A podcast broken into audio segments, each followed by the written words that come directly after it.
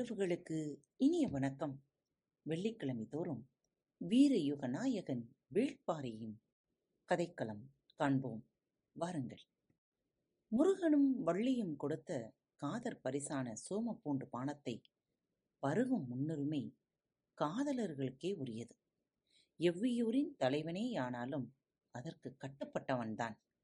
நாள்தோறும் அதிகாலை சோமப்பூண்டு போடப்பட்ட பெருந்தாளியில் நீரெடுத்து ஊற்றும் பணியை முதும் பெண்கள் செய்வர். அந்நீரில் சோமப்பூண்டு கொஞ்சம் கொஞ்சமாக கரைந்து கலங்கி மயக்கும் மனத்தோடு பானமாக திரண்டிருக்கும். ஒவ்வொரு நாளும் ஒவ்வொரு இணையர் இக்காதற் பரிசை கையிலேந்தி ஆட்டத்தை தொடங்கி வைப்பர். அதற்கு பின்னர்தான் மற்றவர்களுக்கு தரப்படும். சோமப்பூண்டு கிடைத்து இன்று ஐந்தாம் நாள். இன்றைய ஆட்டத்தை யார் தொடங்கப் போகிறார்கள் என பலரும் காத்திருந்த பொழுது அரங்கினுள் நுழைந்தால் அங்கவை. உடன் வந்தான் உதிரன். எவ்வியூர் முழுக்க தெரிந்த கதைதான் இது. கொற்றவை கூத்தின் பொழுது தீக்களி பூசிக்கொண்டு நெருப்பில் இறங்கி ஆடினாள் அங்கவை. தழலுக்குள் சுழலும் அந்த காதல் இணையர்கள் யாரென அப்பொழுது ஊராருக்கு தெரியவில்லை. ஆனால் பாரி பார்த்த கணமே அறிந்தான். சுடரும் நெருப்பில் சுற்று சுழல்பவள் தன் மகளென, ஆனால் அங்கவையோடு இணைந்தாடும் ஆடவன் யார் என்பதுதான் பாரிக்கு தெரியாமல் இருந்தது. அதுவும் அடுத்த சில நாட்களிலேயே தெரிந்துவிட்டது. பேரிழி வேட்டையின் பொழுதே உதிரன் பாரியிடம் சிக்கிவிட்டான். அவனது உடல் மொழி கண்டே உண்மையறிந்தான் பாரி. இச்செய்தியை அறியும் முன்பே கபிலரை பார்த்து கொள்ளும் பொறுப்பினை உதிரனுக்கு கொடுத்திருந்தான் பாரி. இயல்பாய் அமைவதை கூட இயல்பானது என ஏற்றுக்கொள்ள முடியாத காரணத்தோடு இயங்கும் ஆற்றல் காலத்திற்கு உண்டு. பாரி தனது இயல்பின் வழியே இணையருக்கான வழித்தடத்தை செப்பனிட்டு கொண்டிருந்தான். கபிலரிடம் பாடம் கேட்க எந்நேரமும் அவரின் குடிலில் அங்கவை இருந்தாள். அவருக்கு உதவி செய்ய அங்கேயே இருந்தான் உதிரன். பிறப்புலவனின் சாட்சியாக செழித்து வளர்ந்தது காதல். யாருக்கு யார் பாடம் கற்றுக் கொடுக்கிறார்கள் என்ற குழப்பம் குடிலில் எப்பொழுதும் நிலவியது. அங்கவை போன்ற அறிவிற் சிறந்த மாணவிக்கும் உதிரனை போன்ற அழகு நிறைந்த வீரனுக்கும் இடையில் மொழி கற்றுத்தரும் புலவன் சிக்கியிருந்தான். பெரும் புலவனை உருட்டியும் மறைத்தும் விழுங்கியும் விளையாடும் விளையாட்டு கால நேரமின்றி நடந்து கொண்டிருந்தது. அவர்கள் இருவரும் காதல் கொண்டுள்ளனர் என்று கபிலரும் அறிவார். எனது குடிலில் இருக்கும் பொழுது கல்வி அறிதல் தாண்டி சிறு கவனச்சிதறல் கூட அங்கவையிடம் இருந்ததில்லை. அதே போலத்தான் உதிரனும் எனக்கான பணியை செய்வதை தவிர வேறெதிலும் ஈடுபாடின்றி விலகி நிற்பான் என்று அவர்கள் இருவரை பற்றியும் பெருமையோடு மற்றவர்களிடம் கூறுவார் கபிலர். பெரும் புலவனே ஆனாலும் காதலர்களின் விளையாட்டில்தான் என்னவாக இருக்கிறோம் என்பதை கண்டறிய முடியாதுதானே. கபிலர் பார்ப்பதை மட்டுமே உண்மை என நம்பியிருந்தார். அவர் பார்க்காத பகுதியில்தான் உண்மையின் முழுமை இருக்கிறது என்பதை அவர் அறியவில்லை. அவர்கள் இருவரும் காதல் கொள்கிறார்களா என்ற ஐயம் பலமுறை கபிலருக்கு வந்துள்ளது. ஏனென்றால் அவர்கள் இருவரும் தங்களுக்கு இடைப்பட்ட பணியினை தவிர வேறெதையும் செய்வதில்லை என்று அவர் நம்பினார். கபிலரை கண்ணை கட்டி விளையாட்டு காட்டியதுதான் அவர்களின் காதல் செழித்திருந்ததன் அடையாளம். புலவன் மனங்களுக்குள் ஊடுருவத் தெரிந்தவன். அங்கவையின் கண்ணை பார்த்தே கதை சொல்லும் ஆற்றல் கபிலருக்கு உண்டு. ஆனாலும் அவரால் இவர்கள் பேசிக்கொள்ளும் மொழியை புரிந்து கொள்ள முடியவில்லை. காரணம், அம்மொழி இயற்கையின் ஆதி ரகசியங்களை கொண்டிருந்தது. அங்கவை தனது கூந்தலுக்கு பூச்சூடி வருவதுதான் கபிலருக்கு தெரிந்தது. ஆனால் விரி இதழ் மலர் சூடுவதற்கு ஒரு பொருள் உண்டு. கூம்பு வடிவ பூச்சூடினால் சொல்லும் செய்தி வேறொன்று. நான்கிதழ் மலர் சூடி வரும்போதெல்லாம் அங்கவையின் முகத்தில் இருக்கும் பூரிப்பு கபிலரால் உய்தறிய முடியாதது. சமதளத்தில் மன்னர்கள் ஆணிரையை கவர வெட்சிப்பூ, மீட்க கரந்தைப்பூ, போருக்கு முனைய வஞ்சிப்பூ, தாக்கியோரை எதிர்க்க காஞ்சிப்பூ, வெற்றிக்கு வாகைப்பூ என புறக்காரணிகளின் அடையாளங்களாக பூக்களை சூடிக்கொண்டனர். பூக்கள் செடி கொடிகளின் அக அடையாளம். கிளைகளுக்கும் தண்டுகளுக்கும் இலைகளுக்கும் இல்லாத வண்ணமும் வாசமும் பூக்களுக்கு இருப்பது அதனால்தான். குறிஞ்சி காதல் நிலம். அக்காதல் நிலத்தில் நிகழும் காதல் விளையாட்டுக்கு பூக்களை விட சிறந்த தூதுவன் யாராக இருக்க முடியும்? பூக்கள்தான் செய்தியை சொல்கின்றன. பூக்கள்தான் உயிரை கொள்கின்றன. ஒரு நாள் வழக்கத்துக்கு மாறாக கூந்தலில் எப்பவும் சூடாமல் வந்திருந்தால் அங்கவை. மொழி பயிற்சியின் புதிய பாடத்தை தொடங்கும் நாள் அது. அங்கவை ஏதோ ஒரு மனச்சோர்வில் இருக்கிறாள் என்று கபிலர் புரிந்து கொண்டார். ஆனால் புதிய பாடத்தை தொடங்கவில்லை. சிறிது நேரம் உதிரன் வெளியே போய் வந்தான். அங்கவை உட்கார்ந்திருந்த இடத்தின் அருகே அத்திக்காய் இருந்தது. பாடம் முடிந்து அங்கவை போன பின்பே அதனை கபிலர் பார்த்தார். இது இங்கு எப்படி வந்தது என்று குழம்பிய கபிலருக்கு அத்திக்காய் சொல்லும் செய்தி தெரியவில்லை. அத்திக்காய் பூக்காமல் காய்ப்பது வாழ்வின் ஒரு கட்டத்தை தாவி கடப்பதன் அடையாளம் அது. அங்கவையும் உதிரனும் காதலின் அடுத்த கட்டத்தை அறிய ஆசைப்பட்டதன் வெளிப்பாடு அது. பூச்சூடாமல் அங்கவை வந்தால் உதிரன் அத்திக்காய் கொடுத்து தனது எண்ணத்தை சொன்னானா? அல்லது பூச்சூடாமலே வந்தவள் அத்திக்காய் கொடுத்து அழைத்து விட்டு போனாளா? யார் அறிவார்? காயை அறியாத கபிலர் காதலை எப்படி அறிவார்? கண்முன் நடக்கும் உரையாடலை கண்கொண்டு மட்டும் பார்த்துவிட முடியாது. ஏனென்றால் இது காதலின் உரையாடல். நிகழ்த்தப்பட்ட உரையாடலின் தொடர்ச்சி இப்பொழுது என்னவாக நிகழ்ந்து கொண்டிருக்கும் என்பது தெரியாததால் தான் அத்திமரம் பற்றிய பாடலை அங்கவைக்கு சொல்லாமல் விட்டுவிட்டோமே என்று கவலைப்பட்டு கொண்டிருந்தார் கபிலர். தனக்கும் பாடம் கற்பிக்கப்பட்டு கொண்டிருக்கிறது என்பது புரியவில்லை அவருக்கு. காதல் விளையாட்டில் இணையற்ற இணையரான அங்கவையும் உதிரனும் சோமப்பூண்டின் பானம் பருக அரங்கினில் நுழைந்தனர். அங்கவை வழக்கத்துக்கு மாறாக சற்றே நாணத்தோடு உள்ளே நுழைந்தாள். உதிரன் அமைதியான இயல்பை கொண்டவன். சிறுத்த கண்களை கொண்ட அவனது முக அமைப்பு யாரையும் மயக்கக்கூடியது. உதட்டோரம் இருக்கும் சிறுகொளி முகத்தில் எப்பொழுதும் ஒரு சிரிப்பு மலர்ந்திருப்பதைப் போலவே தோற்றம் தரும். மகிழ்வு நீங்காத அழகன் அவன். அவன் மயங்கி கிடக்கும் அழகி அவள். உள்நுழைந்த இருவரை பார்த்ததும் பழச்சாற்றை ஊற்றித்தர குவளையை எடுத்தாள் முதுமகள். ஆனால் அங்கவையோ அவளெடுக்கும் குவளையை பார்க்காமல் சற்று தள்ளி எதையோ பார்த்து கொண்டிருந்தாள். அங்கு எதை பார்க்கிறாள் என முதுமகளும் திரும்பி அப்பக்கம் பார்த்தாள். நீர் கொண்டு வரும் பானை அவ்விடம் இருந்தது. முதுமகள் கையிலேந்திய குவளையை கீழே வைத்துவிட்டு அப்பானையை பார்த்த பொழுது உதிரன் பானையை கையில் எடுத்தான். முதுமகளுக்கு வியப்பு தாங்க முடியவில்லை. தொடங்கும் பொழுதே பானையிலா என்றாள். ஆம், வேறு வழியில்லை. இப்பெருந்தாளியை தூக்கிச் செல்ல முடியாதல்லவா என்றான் உதிரன். முதுமகளால் சிரிப்பினை அடக்க முடியவில்லை.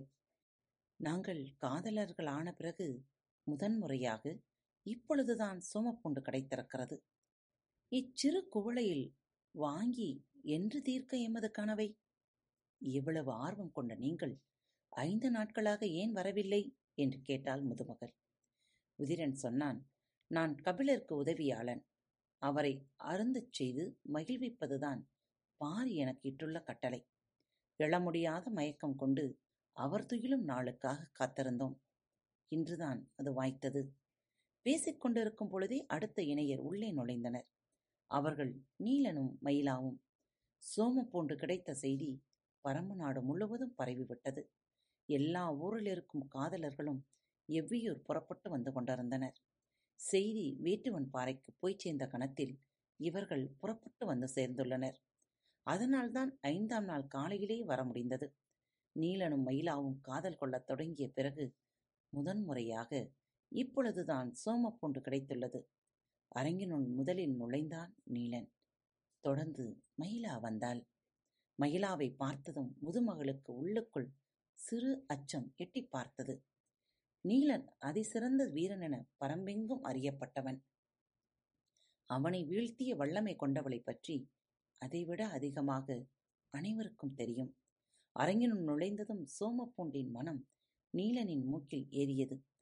சற்றே காரத்தன்மையோடு இருக்குமோ என தோன்றிய கணத்தில் அதன் தன்மை வேறொன்றாகப்பட்டது. இதுவரை உணராததாக இருக்கிறதே என்று நினைக்கும் பொழுதே அவன் கிறக்கத்தில் மூழ்கத் தொடங்கினான். அருகிலிருந்த மகிழா அவனது முதுகை தட்டினாள். விழிப்பு வந்தவனைப் போல மனம் விலகி மீண்டான். அங்கவையும் உதிரனும் இதுவரை பருகவில்லையே தவிர ஐந்து நாள்களாக இவ்வாடையை நுகர்ந்து பழகிவிட்டனர். ஆனால் நீலனுக்கும் மயிலாவுக்கும் அப்படி அல்ல. நுகர்வதே இவ்வளவு கிறக்கம் கொடுக்குமானால் அறிந்தினால் என்னவாகும்? கிறக்கம் விளக்கி ஊற்றிக் கொடுக்கும் முதுமகளின் அருகில் வந்தனர் இருவரும். இவர்கள் இருவரும் பானையைத்தான் தூக்குவார்கள் என நினைத்த முதுமகள் குவளையை ஓரத்தில் வைத்துவிட்டு இன்னொரு பானையை எடுத்தாள். நீலன் முதுமகளையே பார்த்து கொண்டிருந்தான். என்ன இப்படி பார்க்கிறாய்? பானையைத்தானே எதிர்பார்த்தாய், அதைத்தான் எடுக்கிறேன் என்றாள். நீலனோ, இல்லை, நாங்கள் பானையை எதிர்பார்த்து வரவில்லை என்றான். அப்புறம் எதை எதிர்பார்த்து வந்தீர்கள்? இவர்கள் இருவரை போல பெருந்தாளியை தூக்கி போகலாம் என நினைத்து வந்தீர்களா என கேட்டபடி சிரித்தாள். உதிரனும் அங்கவையும் உடன் சிரித்தனர். நீலன் சொன்னான், அவர்கள் காதல் கொண்டுள்ள இடம் எவ்வியூர், எனவே அவர்களால் பெருந்தாளியை தூக்கிச் சென்று விட முடியும். ஆனால் நாங்கள் வேட்டுவன் பாறைக்கல்லவா போக வேண்டும்? அவ்வளவு தொலைவு எப்படி தூக்கிச் செல்ல முடியும்? சற்றே வியப்போடு முதுமகள் கேட்டாள், அப்படியென்றால் என்ன செய்யலாம் என்று வந்துள்ளீர்கள்? முதுமகள் சொல்லி முடிக்கும் முன்பே மயிலா சொன்னால், சோமப்பூண்டை எடுத்துச் செல்லலாம் என்று. அதிர்ந்த முதுமகள் சட்டென அருகிலிருந்து கம்பை தூக்கினாள். பாய்ந்து வந்த அந்த கம்பை பிடித்த மயிலா சொன்னால், இது காதற் பரிசு. முருகன் எவ்வியூருக்கு கொடுத்தது பருகும் நீரை அல்ல, உருகும் பூண்டினை. கொடுத்ததும் பெற்றதும் காதலர்கள் செய்து கொண்ட செயல். இடையில் முதுமகள்கள் ஏன் நுழைந்தீர்கள் என சொல்லிக் கொண்டிருக்கும் பொழுதே நீலனை பார்த்து விரைவாக அதனை எடு என்றாள். பூண்டினை எடுக்க தாளி நோக்கி பாய்ந்தான் நீலன். எங்கிருந்து அப்படி ஒரு குரல் வந்ததென தெரியாது. அரங்கமே அதிரும்படி பெருங்குரல் கொடுத்தாள் முதுமகள். குரல் கேட்டதும் வெளியில் இருந்த வீரர்களும் மற்றும் முதுமகள்களும் உள்ளே நுழைந்தனர். என்ன நடந்து கொண்டிருக்கிறது என யாருக்கும் புரியவில்லை. யாரையும் கட்டுக்கடங்காமல் செய்யும் ஆற்றல் இப்பூண்டின் பானத்திற்கு உண்டு. அதன் மனம் உருவாக்கிய கிறக்கமே இவ்வளவு வெறிகொள்ளச் செய்கிறது. நிலைமையை எப்படி சமாளிக்க என சிந்தித்த முதுமகள் சிக்கலை பெரிதாக்க வேண்டாம் என முடிவு செய்து சட்டென குவளையை நீட்டியபடி, முதலில் இதனை குடி, என்ன செய்யலாம் என்று பின்னர் முடிவு செய்வோம் என நீலனை நோக்கி நீட்டினாள். அவனது முதுகிற்கு மிக அருகில் ஏந்திய குவளைக்குள்ளிருந்து மேலெழுந்த மயக்கம் மூக்கினுள் ஏறி உச்சந்தலையை முட்டியது. தனக்கும் நீலனுக்கும் நடந்து கொண்டிருந்த போராட்டத்தை கணநேரத்தில் நீலனுக்கும் சோமப்பூண்டுக்குமான போராட்டமாக மாற்றினாள் முதுமகள். சற்று தள்ளி இருந்த மயிலா முதுமகளின் தந்திரத்தை உணர்ந்தபடி அதனை வாங்கி குடிக்காதே என்று கத்தினாள். அவளது சொல் அவன் காதில் விழும் பொழுது பருகிய முதல் மிடரு தொண்டையை கடந்து கீழறங்கிக் கொண்டிருந்தது. இனி அவனை கையாள்வது எளிது. அவனின்றி மகிழாவால் மட்டும் இந்த உரிமை போரை நடத்த முடியாது என முதுமகள் அறிவாள். முதுமகளுக்கு வேர்த்து அடங்கியது. கணநேரத்தில் சூழலே மாறத் தெரிந்ததென தவித்துப் போனாள். சினம் உச்சரித்தில் ஏறியபடி ஒரு பார்வை பார்த்தாள் மகிழா. அவளது பார்வையை பொருட்படுத்தாதது போல அப்பக்கம் திரும்பிக் கொண்டாள் முதுமகள். சற்றே நேரம் கழித்துதான் மீண்டும் திரும்பினாள். பானையை ஏந்தியபடி அரங்கை விட்டு வெளியேறிக் கொண்டிருந்தனர் நீலனும் மயிலாவும். அவர்களுக்கு முன்பே அங்கவையும் உதிரனும் வெளியேறியிருந்தனர். வெடத்த பூவின் இலை எள்ளுச்செடியின் இலையை விட மிக சிறியதாகவும் மூசியாகவும் இருக்கும். செடியின் அளவும் சிறியதுதான், ஆனால் அதன் அதிசயிக்கத்தக்க சிறப்பு பூவினில் உள்ளது. அது அரும்பும் பொழுது ஒரு நிறத்தில் இருக்கும், அரும்பு விளைந்து மொட்டாகும் பொழுது ஒரு நிறம் கொள்ளும். மொட்டு பருத்து முகையாகும் பொழுது புது நிறத்தில் ஒளிரும். இதழ் விரித்து வளரும் பொழுது வேறொரு நிறம் காணும். நான்கு நிறங்களில் பூத்து உதிரும். இதன் வியப்புறும் தன்மை இத்தோடு நின்று விடுவதில்லை. நான்கு நிலைகளில் நான்கு நிறங்களை காணும் பிடத்தப்பூ நான்கு தன்மையிலும் நான்கு சுவைகளை உடையதாகவும் இருக்கும். அச்சுவை நான்கு விதமான நறுமணங்களை வீசும். சின்னஞ்சிறு செடி ஒன்று நிறம், மனம், சுவை என அனைத்தையும் விதவிதமாய் வெளிப்படுத்தி இயற்கையின் குதூகலத்தை நிகழ்த்தி காட்டும். தும்பிகளும் வண்டுகளும் விடத்த பூவைக் கண்டு சற்றே குழப்பம் அடைகின்றன என்பார்கள். அக்குழப்பத்திற்கு காரணம் நிறமா, மனமா, சுவையா என தெரியாது. ஆனால் அது ஒரு வியப்புறு தாவரம். அதனால்தான் விடத்த பூவை காதலர்களின் பூவாக வேளிர் குளம் கருதி இருந்தது. மனித வாழ்வின் இத்தனை வண்ணங்களும் வாசனைகளும் கொண்ட காலமாக காதல் கொள்ளும் காலமே இருக்கிறது.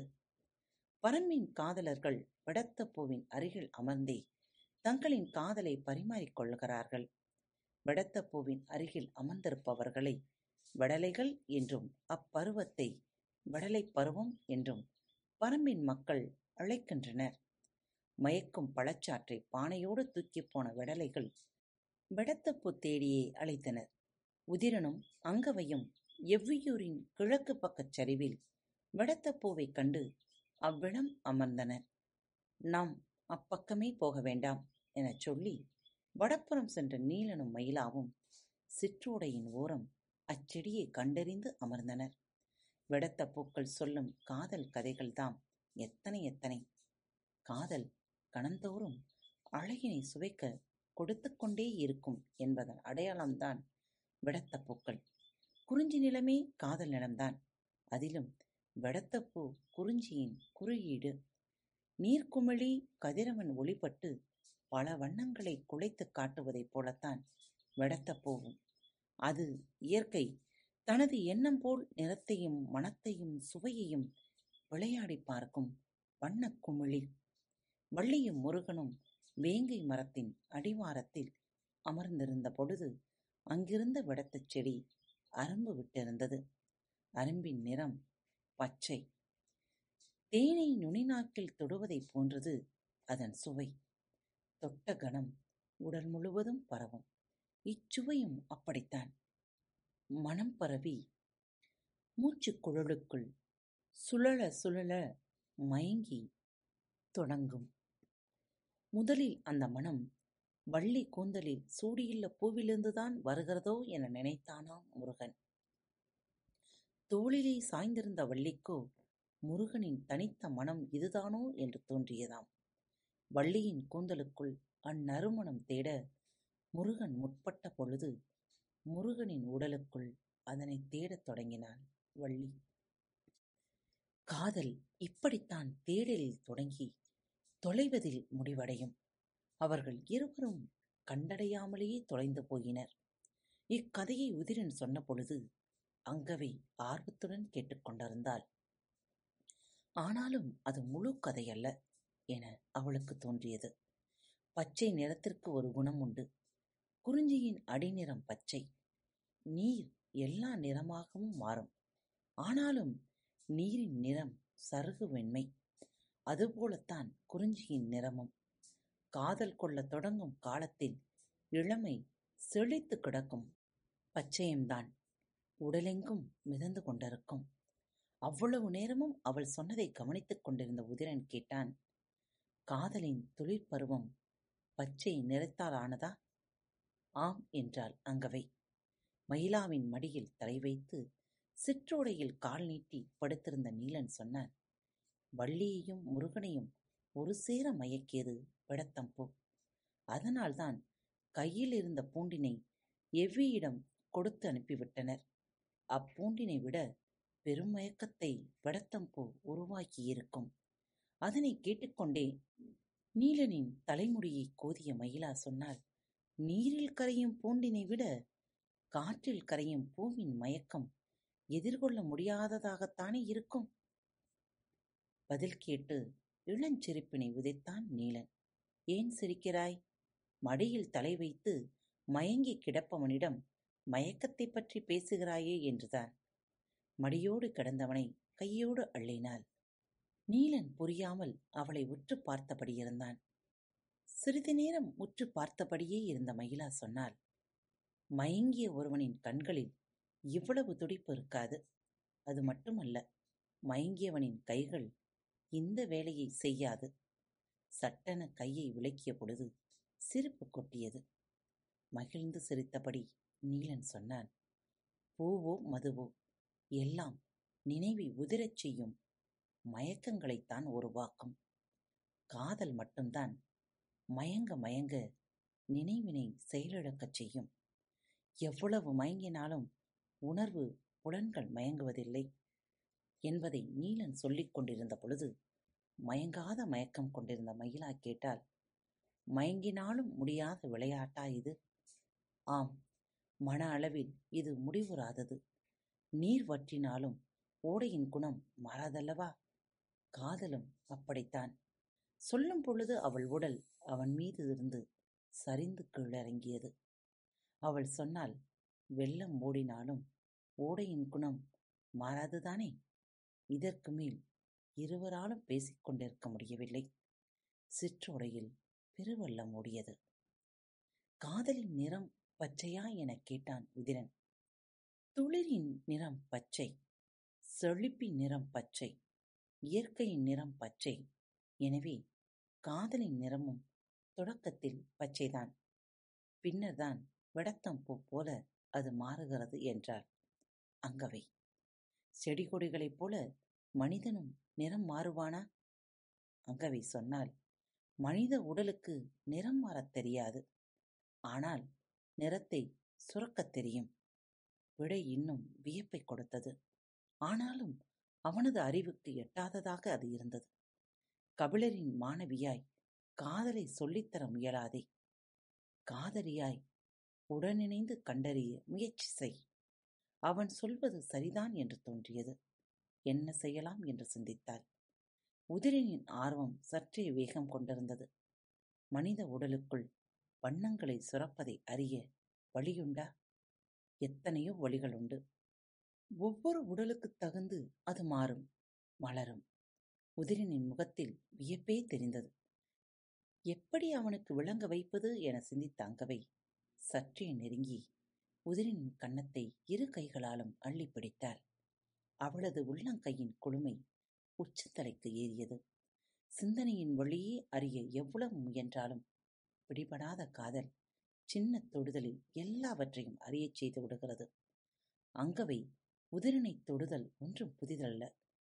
ஆனால் காதலின் ஆழம் காணும் உரையாடலின் நடுவே உதிரனை அள்ளி எடுக்கும் பொழுது அவன் உடல் அறிவும் ஒன்றாய் கிளந்தெழுந்தன. உடல் முழுவதும் பூத்து அடங்கியது உதிரனுக்கு.